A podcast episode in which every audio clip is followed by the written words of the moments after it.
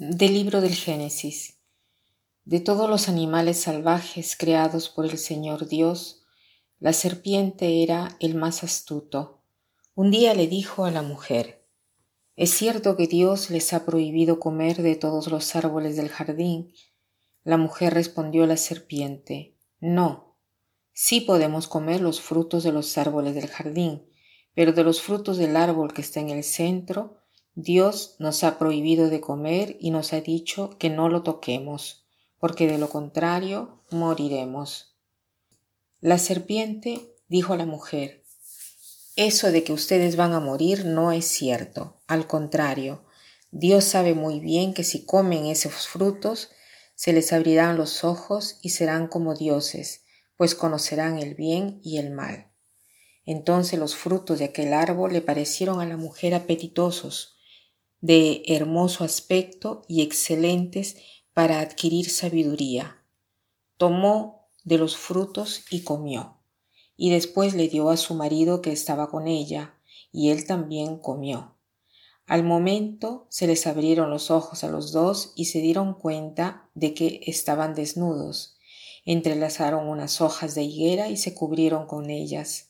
Oyeron luego los pasos del Señor Dios que se paseaba por el jardín a la hora de la brisa y se ocultaron de su vista entre los árboles del jardín. Estamos frente a una de las páginas más conocidas de la Sagrada Escritura, una página que trata del llamado pecado original y al mismo tiempo del pecado de cada pecado, porque nos hace ver cómo se origina cada pecado en nuestra vida. Tenemos aquí un personaje nuevo en el libro del Génesis, que es la serpiente.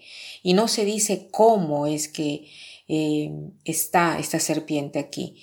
La serpiente es conocida en la cultura antigua y representa una divinidad y en un cierto sentido símbolo de la idolatría, que instiga al pueblo hebreo a renegar de su fe en Yahvé, Aquí era también símbolo de la fertilidad y de la inmortalidad, la inmortalidad porque la serpiente cambia de piel. Sea la tradición eh, cristiana como la cultura hebrea, ven en la serpiente a Satanás, al diablo, el mal. Y este pasaje hace ver cómo obra la seducción que nos lleva hasta el pecado. La serpiente no dice por qué está en el jardín, no te dice el origen del mal, no dice nada de todo esto. Nosotros tantas veces queremos saber por qué existe el mal. Aquí la Biblia no quiere resolver eh, esos enigmas, la Biblia nos quiere hacer ver cómo el hombre se encuentra en un cierto momento a escoger entre el bien y el mal. La serpiente trata de, seducir a la mujer y le dice una mentira, que Dios le había prohibido de comer de todos los árboles. La mujer lo corrige, pero ella también dice una mentira, porque dice Dios nos ha dicho de no comer del árbol que está en medio del jardín y ni siquiera tocarlo. Pero Dios había dicho solo de no comerlo. ¿Qué cosa hace la serpiente? Hace cada vez más apetitoso este fruto, este árbol, ¿no? Porque dice, no es verdad lo que ha dicho que ustedes morirán. Si comen el fruto de este árbol, al contrario, serán como dioses. Digamos que el hombre ha estado siempre o ha tenido siempre la aspiración de ser como Dios. Y Dios nos ha hecho ver ¿Qué cosa significa esta aspiración? Dios se ha hecho carne, se ha hecho hombre al punto de morir en cruz por nosotros. Entonces, esta aspiración de ser como Dios es sano, pero ser como Dios, ¿no? La imagen que, tenemos nosotros de un Dios no es eh, la imagen distorsionada de un Dios déspota que castiga, de un Dios malo, sino la imagen de aquel que da la vida por nosotros. Y nosotros, si queremos ser imagen y semejanza de Dios, tenemos que seguir a Jesús. En cambio, la serpiente hace ver una imagen de un Dios malo que quiere ser protagonista y único Señor y que quiere todo bajo sus pies y que no quiere la competición.